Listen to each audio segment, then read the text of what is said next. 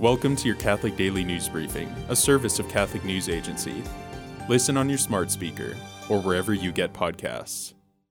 Pope Francis intends to invite all Catholic bishops and priests around the world to join the active consecration of Russia and Ukraine to the Immaculate Heart of Mary, which will be performed on March 25. Ukraine's Latin Rite Catholic bishops asked Pope Francis earlier this month to consecrate Ukraine and Russia to the Immaculate Heart of Mary amid the invasion of their country. The last time this occurred was in 1984. A relic of Blessed Carlo Acutis' heart is coming to New York City in the first week of April. The relic is a fragment of Acutis pericardium, the membrane that surrounds and protects the heart. Acutis was a young Catholic from Italy with a passionate devotion to the real presence of Jesus in the Eucharist and an aptitude for computer programming.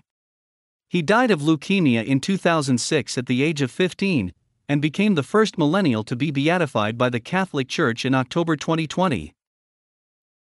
Pro life groups in the United Kingdom are speaking out against an amendment which, if passed into law, would permanently allow women to take abortion pills at home. The amendment would extend a temporary provision which started in March 2020 at the beginning of the COVID 19 pandemic, when the UK government announced that it was temporarily lawful for women to take both abortion pills to procure a chemical abortion in their homes up to nine weeks and six days gestation. Previously, the policy was that women were only allowed to take the second pill at home, while the first pill was required to be taken at a clinic. Today, the Church celebrates Saint Cyril of Jerusalem, a 4th century bishop and doctor of the Church whose writings are still regarded as masterful expressions of Christian faith.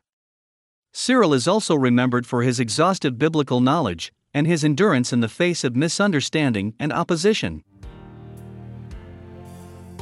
Thanks for joining us. For more, visit CatholicNewsAgency.com.